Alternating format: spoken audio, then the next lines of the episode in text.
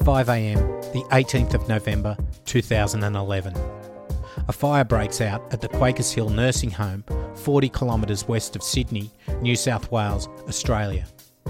14 of the 81 residents of the home would die in the fire or in the period soon after.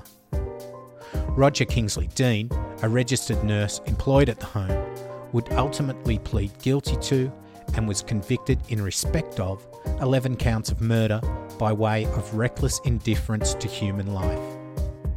On this episode, we'll find out what went wrong and how this horrific event could have been avoided. I'm your host, Cambo. Grab a beer and pull up a deck chair. This is True Crime Island, another true crime podcast.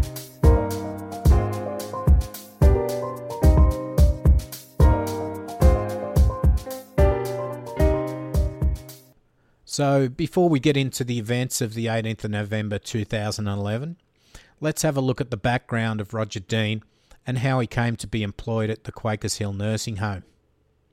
Now, a lot of this will be directly from the murder trial and the coroner's report. He was born in 1976 in Vietnam and was brought to Australia as an infant by his mother, together with three siblings as refugees. His father reportedly died whilst attempting to flee at a later time. He recognised he was gay at an early age. He was often bullied at school, and his sexual orientation seemed to be the cause of the difficulty, difficult relationship he had with his mother. He had very little contact with his siblings throughout his life. Even with these difficulties, he was able to graduate in 1996 from the University of Sydney with a Bachelor of Nursing degree. He worked with St George Hospital and Community Health Services in the areas of mental health and drug and alcohol rehabilitation between 2002 and 2007. In April 2007, he had a dispute with his supervisor, Tracy Sheehan, over notes he had made on a patient's file. Dean became upset over the matter, saying she was condescending and unfair. Later, Miss Sheehan found a car damaged in the work car park with paint splashed over it and screws in the tyres. Of course, she suspected Dean as the culprit, and her manager, Joanna Townley, observed white marks on his desk that appeared similar to the paint found on a car. An investigation was announced, but Dean resigned soon afterwards. He would later admit to throwing the paint on the car during a psychiatric report for the court that was prepared for his sentencing. Dean commenced studying for a Bachelor of Laws degree in 2004 at the Macquarie University and was one unit short of completing that course at the time of the fire. In September 2005, while still working at St George Hospital, he commenced casual work with the St John of God Hospital in July 2007, after he resigned from the St George Hospital and Community Health Services, he was appointed to a permanent registered nurse position at the St John of, John of God Hospital, working primarily night shifts. I've always said that people, including myself, have to be a bit crazy when they do afternoon or graveyard shifts for work. But I digress.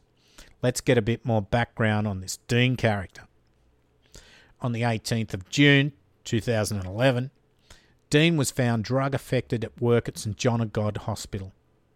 According to St John of God Hospital records, a patient, who was also a cop, found Dean in the medication room.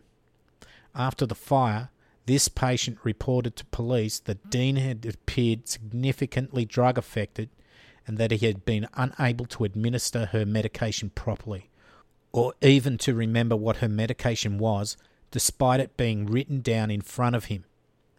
His clothing had appeared dishevelled.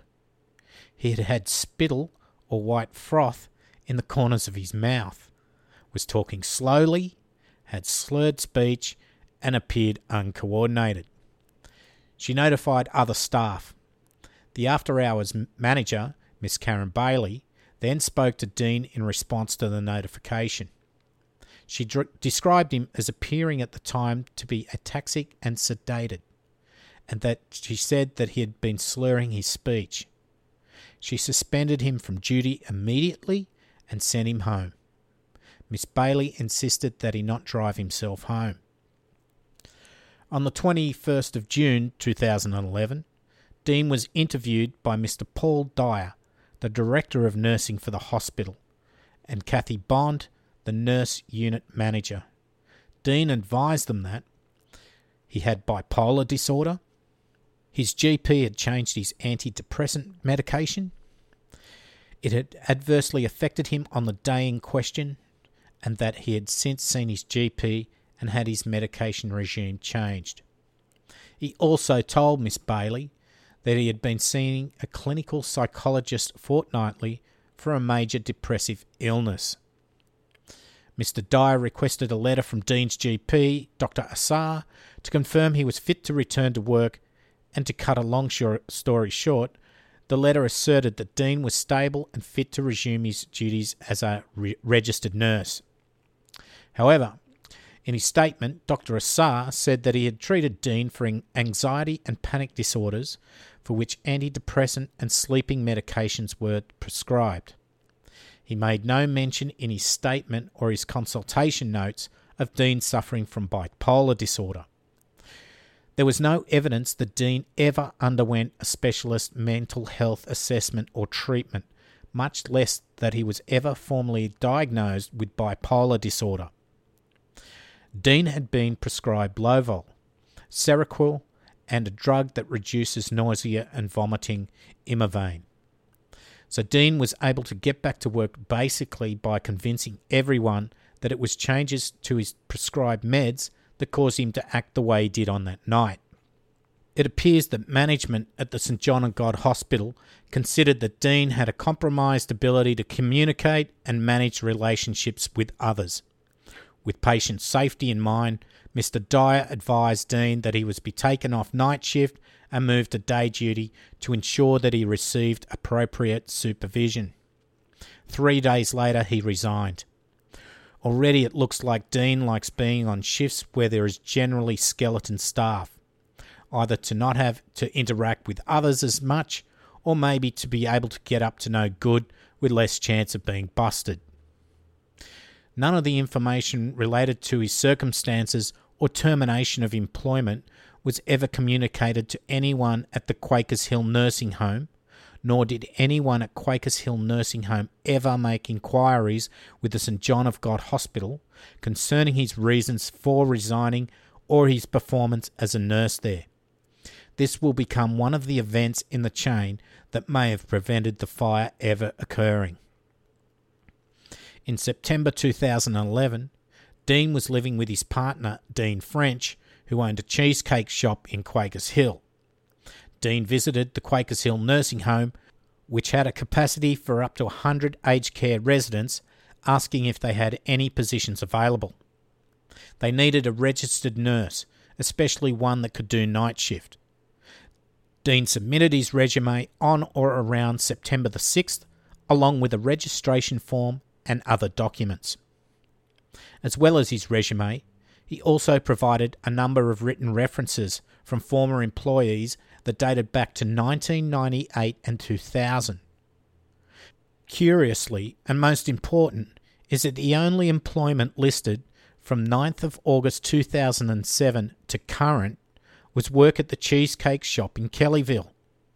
The most recent nursing experience listed was at the St George Public Hospital ending on the 6th of July 2007. So he conveniently left out his work at the St John of God Hospital, where it had been the issue of being drug affected at work. The only aged care experience identified was for approx- approximately two years in 2002 to 2004. So the only referees listed were from were from his boyfriend, the cheesecake guy, one from St Vincent's Hospital, where he only worked a few months between the 22nd of May and the 11th of August 1997. Three letters of reference from St George Hospital were dated 1998, 1999, and 2000, and two from a Mrs. Bovey of the Nightingale Nursing Bureau United were dated 1998 and 1999. So the most recent written reference in regards to nursing related to the year 2000, 11 years prior to his proposed employment at the nursing home, and none of the referees had worked with him after 2007. Now, not only was his resume clearly out of date, the management of Quakers Hill Nursing Home failed to contact any of the referees or contact any of his previous employers. They only checked he was still a registered nurse, and after one interview, he got the job and rostered onto the night shift as a permanent part time registered nurse level 1, with shifts on Wednesday and Thursday nights and a Saturday morning shift. There was an employee engagement checklist which included obtaining a police check, but it did not include checking references. This checklist was completed on the 7th of September 2011. The Home's protocols also included a requirement that nurses being considered for employment undergo a medical screen. In Dean's case, however, no pre employment medical screening took place. Dean attended in service staff training at the Quakers Hill Nursing Home on the 6th of September 2011.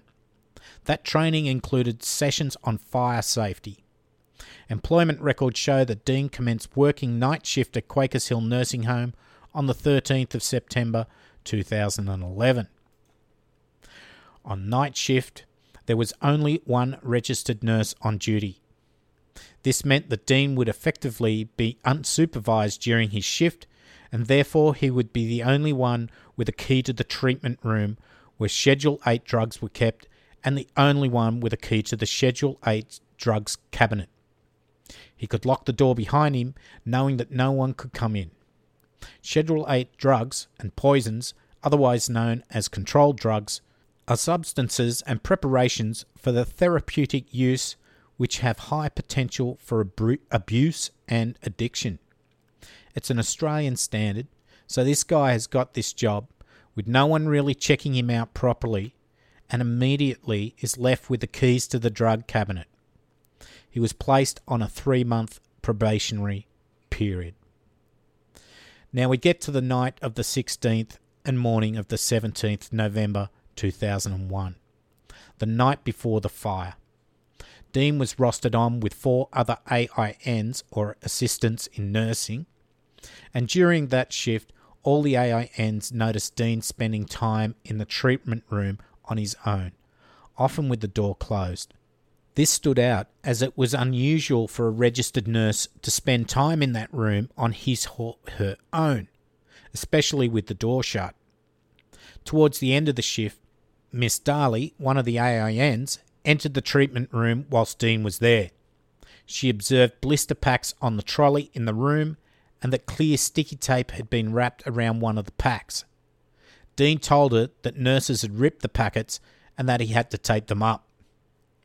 A camera was positioned outside the treatment room door and captured people entering and exiting that room.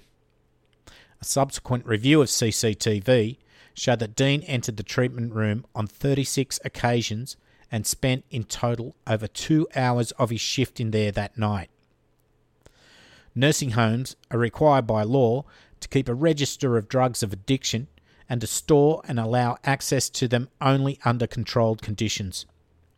Entries must be made in the register on the day on which a person receives, supplies, or administers a drug of addiction. That, that entry must be dated and signed by the person who made it and countersigned by a witness. The nursing home had two blue drug register books which were stored in the Schedule 8 cabinet. Now, the nursing home required that a daily audit of Schedule 8 drugs be performed at 8 pm each day, carried out by a registered nurse. Miss Jeanette Mitchell, RN, and Miss Deepa Kunwar, AIN, commenced the audit about 7:35 p.m. on the 17th of November 2011. Miss Mitchell discovered that the counts for endone did not tally with the numbers listed against the patient's name and that endone tablets were missing from the blister packs and boxes. Endone is a narcotic like morphine, heroin, and codeine. Miss Mitchell then contacted the registered nurse who performed the audit the night before and found that nothing out of the ordinary was detected in that audit. She also contacted the registered nurse on duty during the day and found that no endone was administered during the morning shift. Miss Mitchell then left a message for facility manager Susanna Stoffen advising her of the discrepancy. Miss Mitchell then contacted the facility's clinical supervisor, Lunetta Matteo, and told her a lot of endone was missing.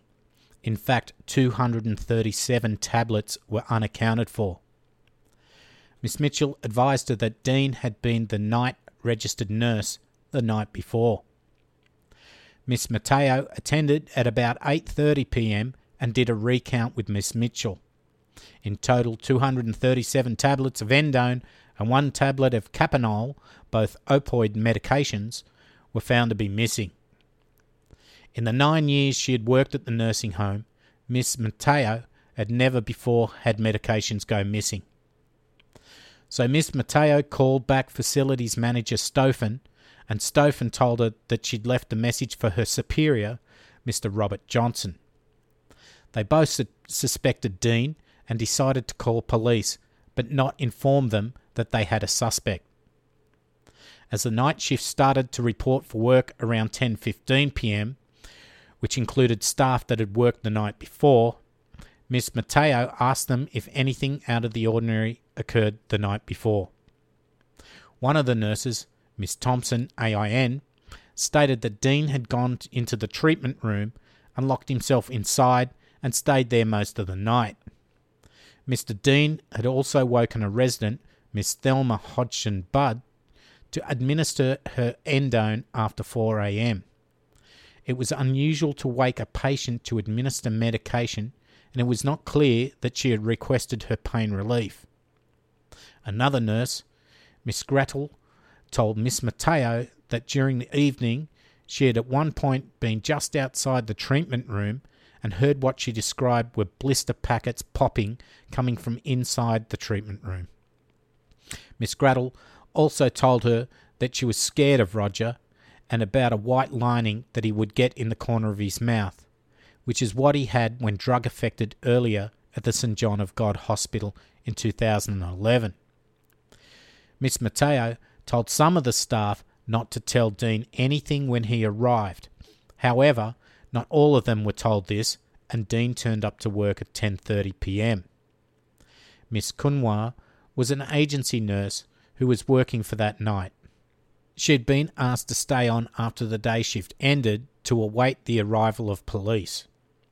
It appears she was unaware of Miss Matteo's instruction not to inform Dean about the missing medication. Miss Kunwar spoke to Dean and told him what had happened and showed him the written report about the missing drugs. This tipped off Dean, who must have started to panic and try to think up a way to cover his tracks. So the cops turn up at 12:04 a.m. and they're let in by Dean. Miss Matteo spoke to them and they checked out the Schedule 8 cabinet and noted that there was no forced entry.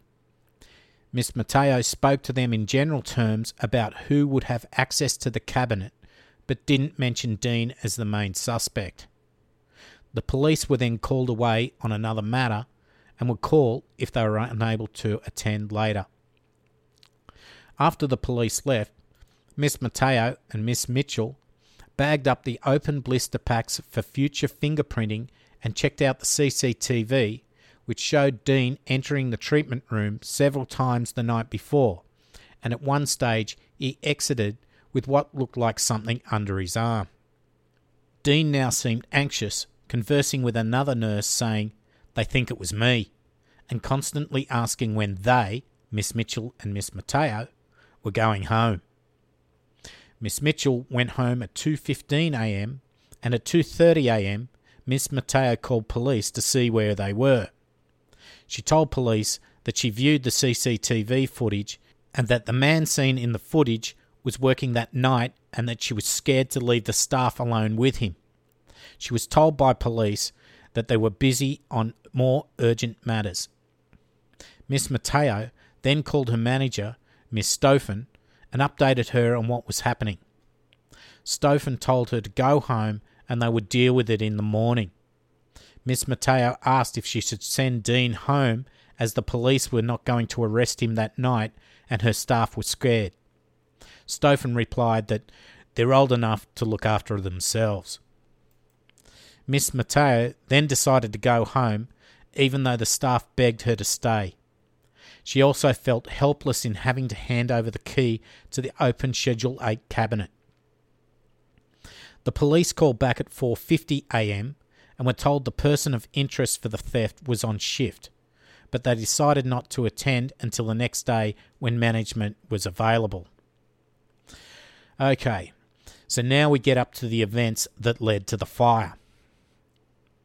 At around 4:35 a.m., Dean approached the B wing nurses and asked them to go for a break and get off the floor.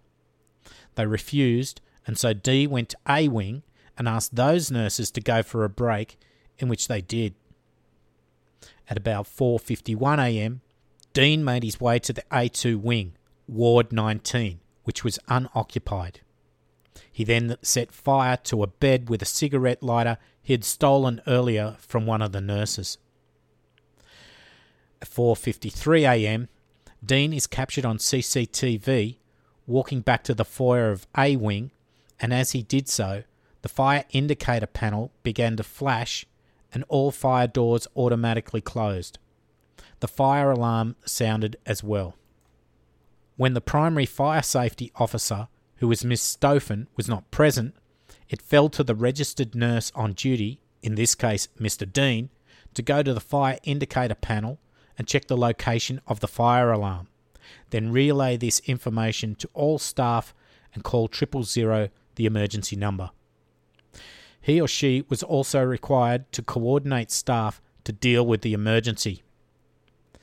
The activation of the alarm caused electronic notifications to be sent to Chubb Security and to two fire stations. Although these are treated seriously, they are often false alarms and so only one fire truck from each of the two fire stations attended. At around 5 am, Dean entered Ward 3 of the A1 wing. Here he assisted one resident to go to the toilet and then set her bed alight. There were three other residents in the room, and Dean then left the room, leaving the door open. Now, at this time, some of the nurses checked the fire panel which showed the location of the alarm. They answered a call from Chubb Security, and then they saw smoke coming from Ward 19. At 4:59 a.m., the first fire truck arrived. It is unclear as to whether they inspected the fire panel, which may have alerted them to the second fire, as the fire panel records were unable to be retrieved after the fire. Evacuation of the residents commenced. Firefighters were then directed to A2 Wing, Ward 19, to extinguish the fire. Firefighters then noticed smoke coming from A1 Wing and shortly after a second alarm, changing the designation from automatic fire alarm AFA to structure fire. Fire trucks from four other fire stations were now deployed. At 5:03 a.m., Dean is captured on CCTV entering the front foyer from the direction of A1 wing. At around 5:04 a.m., the fire in Ward 19 was extinguished and windows opened to ventilate the room. When the other fire trucks arrived, they were directed to A1 wing to attack the fire and evacuate residents. Meanwhile, firefighters were confronted by dense smoke down to a floor level and could hear moaning and coughing from the elderly trapped residents of the ward. The heat was so intense the firefighters had to drop to their knees as it was too hot to stand, even though they were wearing heavy firefighting gear. They used a thermal camera to try and locate the seat of the fire, but the heat was so great in the wing that the camera could not differentiate the seat of the fire from other hot areas. They decided to concentrate on evacuating residents and they commenced wheeling out beds and, in some cases, dragging out residents along the floor wrapped in bedding. They also tried to cool the gases in the area by spraying water from the fire hose. At 5:08 a.m., the fire flared up through Ward 3 windows into the eaves of the building. Police were now on scene and assisted with the evacuation. Motorists were also flagged down to help with the evacuation. At around 5:15 a.m., noise from A1 Wing's roof indicated that the structure was about to collapse. Soon after, the roof partially collapsed. At 5:15 a.m., the fire was escalated to a third alarm, which brought additional resources from four more fire stations. Soon after, a fireball burst into the roof of A1 wing, indicating that the roof was collapsing. At this time, no one was actively fighting the fire in Ward 3. At 5:26 a.m., after having troubles with a stuck hose, it took firefighters about another 5 minutes to extinguish the blaze. Evacuations from the rear door of A1 wing was hampered by a 90 degree turn on the ramp that had handrails, which made it impossible to wheel beds around. Other issues with wheeling beds out was falling debris and fire hoses obstructing the wheels. At 5:36, a fifth alarm and then a sixth alarm was issued. However, by th- by this time, the fire was mainly under control. So, from the time the first fire is lit and the blaze is under control, is only about 50 minutes. A triage area was established outside on the grounds, and when Police Inspector Ken Shack Evans arrived at about 6 am, there were patients scattered everywhere, and approximately 75 police, 100 firefighters, and 100 ambulance personnel at the scene. Patients were then transported to six different hospitals, and some of the less affected residents were taken to the Uniting Church by bus. As a result of that fire, three people died at the scene, and a further eight died in hospital after suffering the effects of burns and or smoke inhalation. Eight people seriously injured from burns and or smoke inhalation survived the event. Fire and Rescue New South Wales would eventually carry out tests with a reconstructed room. Basically, they were able to show how the fire spread and found it got to approximately 1070 degrees Celsius or 1958 degrees Fahrenheit. They conducted another test, but this time with a sprinkler system installed. They found that the fire didn't spread and caused minor smoke and heat damage to the room, which reached a maximum of 92 degrees centigrade or 198 degrees Fahrenheit. So, the installation of a sprinkler system in the nursing home may have made a huge difference to the events that unfolded. So, let's have a look at the police investigations of Dean, as he was already under suspicion for the theft of drugs from the nursing home, and now there was a fire to interview him about. Police were able to view CCTV, which shows Dean exiting A1 wing at about 5:03 a.m. just after the fire alarm had gone off, and he grabbed his yellow bag from the nurse's station. You can view most of the CCTV footage on YouTube, and you will see Dean over the next few minutes awkwardly helping residents to evacuate while still trying to keep his yellow bag over his shoulder. By 5:07 a.m., he leaves the building and assists in helping patients outside. In the next half hour or so, Dean is seen on CCTV trying to get back into the building, but is rebuffed by the firefighters and police. Eventually, at 6:08 a.m., he succeeded in gaining entry by telling firefighters he had to get inside to get the drug books.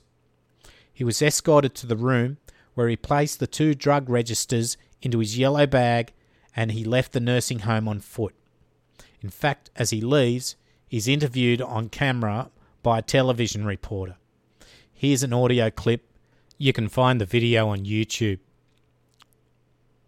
Had fire, and I just quickly just did what I can, get everyone out, and the smoke is just overwhelming. But you know, we got a lot of people out, so that's the main thing. There's still probably a few people, and the people are trying their best to get everyone out at the moment. Yeah. He then made his way to his home on foot. According to Mr. French, his partner, Dean arrived home about 6:30 a.m. Once home, he ripped up the drug registers, and shortly afterwards, he told Mr. French that he had to return to the nursing home. Mr. French offered to drive him. On the way, they stopped at Mr. French's shop where Dean dumped a plastic shopping bag containing the remnants of the drug registers into the cheesecake shop's bin. Mr. French then dropped Dean at the nursing home where he apparently stayed all morning until he was taken at about noon to Mount Druitt Hospital for treatment for possible smoke inhalation. Police attended the hospital at about 2 pm and asked him to attend Mount Druitt Police Station to make a statement. He did so. The police took a typed statement in which Dean provided a false or misleading account about his duties and activities throughout the night. That evening, however, while a forensic procedure was being carried out, Mr. Dean was informed by police that he was a suspect. He then told police that he had left something out of his statement concerning the fire. Dean admitted to police that he had lit the fires and that he had used one of the nurse's cigarette lighters to do so. He did not think either of the fires would burn out of control, and he made no attempt to extinguish them. During the interview, Dean again admitted to lighting the two fires, but he maintained his denial of the theft of the medication. When asked why he had lit the fires, he responded, I'm just corrupted with evil thoughts that made me do that, and that Satan saying to me that it's the right thing to do. Here's an audio clip. I mean, you won't believe it, but it was like Satan saying to me that it's the right thing to do. I assumed that it would be a small fire. I didn't expect it to be big.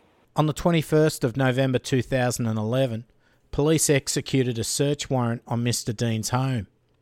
Numerous items were seized, including two white canisters labelled Rogers prescribed medication that were found to contain endone tablets, boxes of endone tablets, some empty, a blister packet of MS Contin containing two tablets, Xanax tablets, 20 prescriptions in the name of Roger Dean, one clear box of various blister packets of tablets labelled Roger's prescription medications.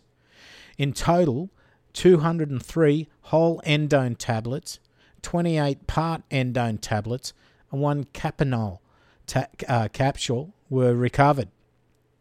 Dean will be charged with 11 counts of murder and 8 counts of recklessly causing grievous bodily harm. On the 27th of May 2013, Dean would plead guilty to all charges. This prevented the need for a long and complex trial. Judge Megan Latham of the New South Wales Supreme Court said Dean's crimes were in the worst category but said he had shown some remorse to friends and psychiatrists.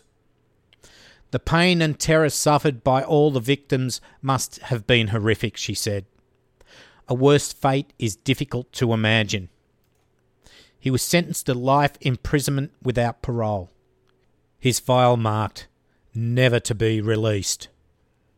In life, we will all come across dickheads like Roger Dean. Dean was addicted to meds.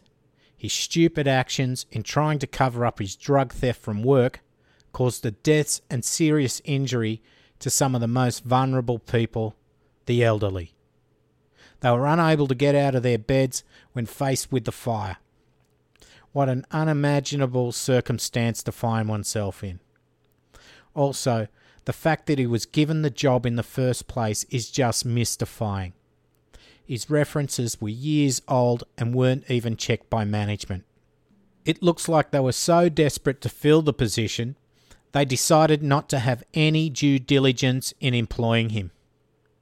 If they had investigated him at all, they would have found that he'd been drug affected at a previous employer. Remember the white shit in the corner of his mouth? Yes, staff had noticed that as well while he was on duty at Quakers Hill. The staff were also ignored by management when they told him they were scared to be on shift with him. On the night of the fires, it was known by management that Dean was most likely the one that stole drugs from the treatment room, and even though police were called, they purposely declined to tell them the suspect was on shift at the time. They didn't send him home either, as they would have had to get another registered nurse to fill his shift. It was easier to all go home and sleep and deal with the situation in the morning.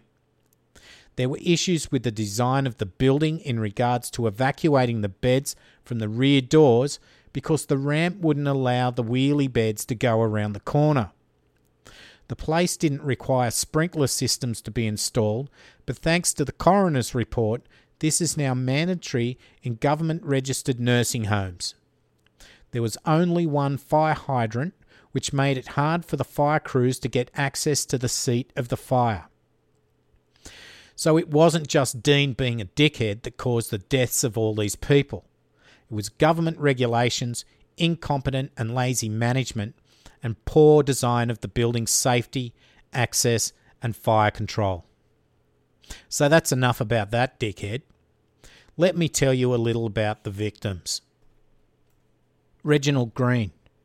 Mr. Green was born in 1924 and was married for 62 years. He and his wife Nola raised two children. At the time of his death, he had been suffering dementia for some time. His family visited him regularly. He was survived by Mrs. Green and their two children. Joan Joy. Miss Joy was born in England in 1932. She emigrated to Australia in 1969. She suffered kidney failure and needed regular dialysis treatment. She was survived by her three children. Esther Newman. Miss Newman was born in 1909 and had had her 102nd birthday two days before the fire. She suffered arthritis and found it difficult to walk. Her eyesight and hearing had failed, and she was also inflicted with dementia. She was survived by her son. Ella Wood. Miss Wood was born in 1913 and married in 1939. She and her husband had one child. She was widowed in 2008. She was a frail but relatively healthy 97 year old woman.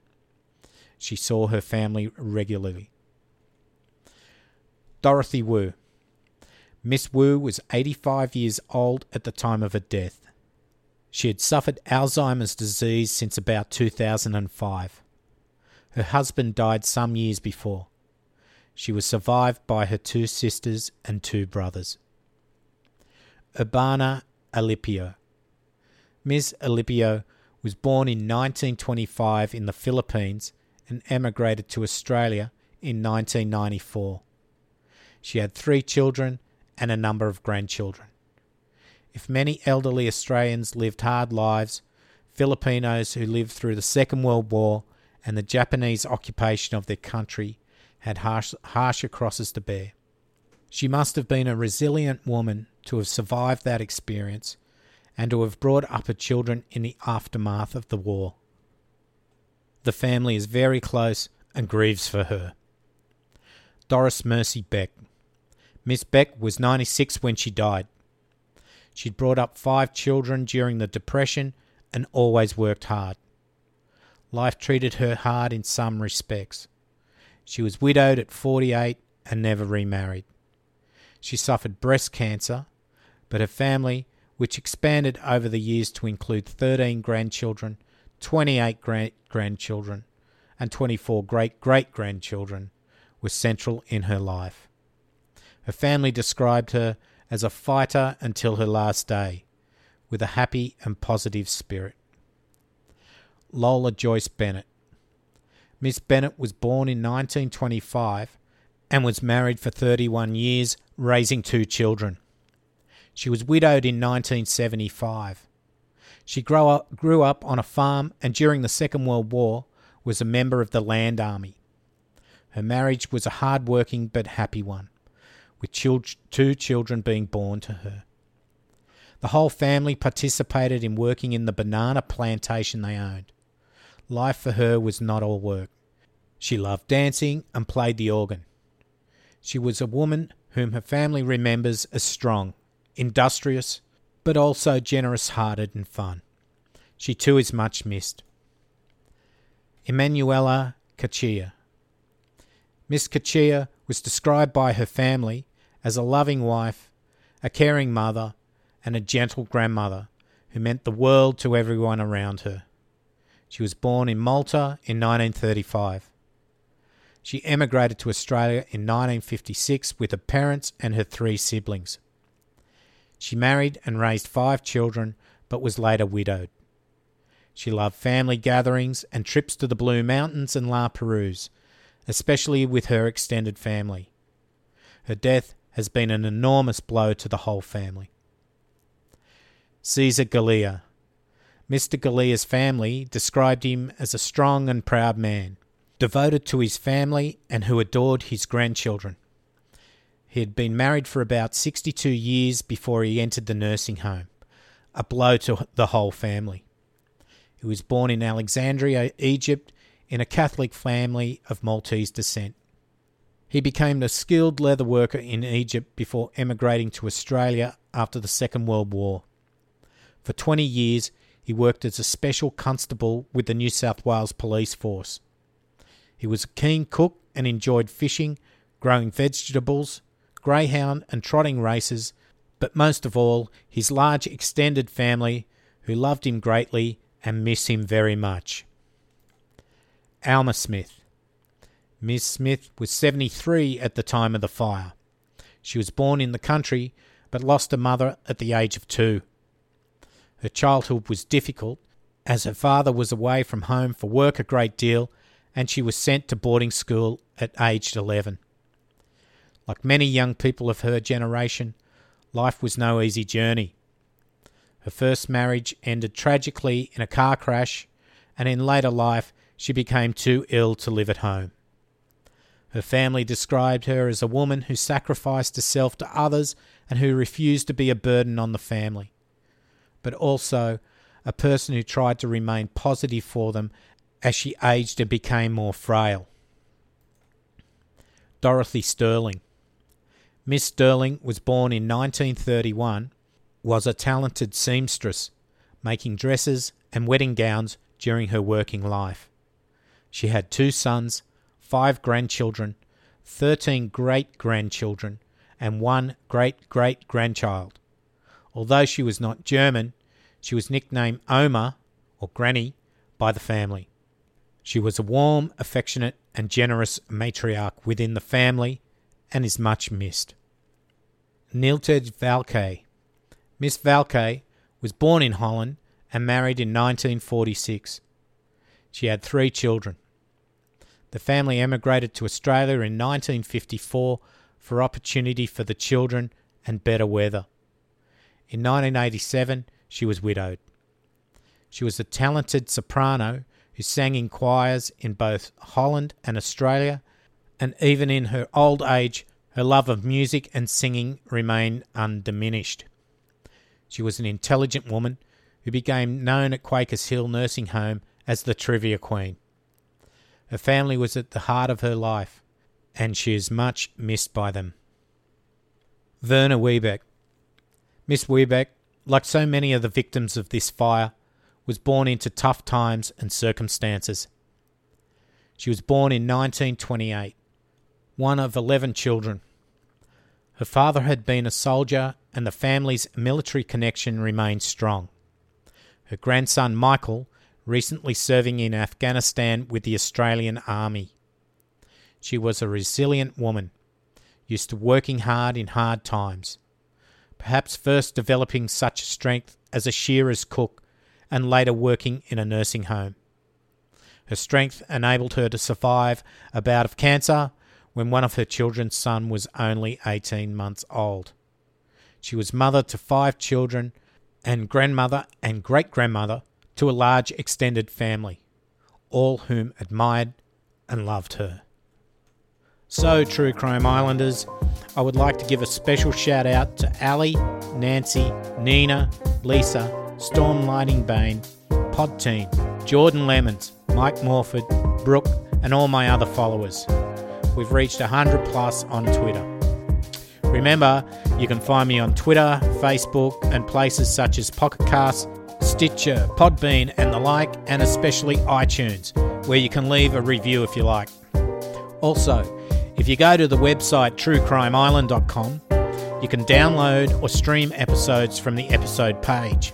There's also links to everything there as well as the RSS feed details on the contact page. You can even send me an email, cambo at truecrimeisland.com. So don't forget to delete your browser history.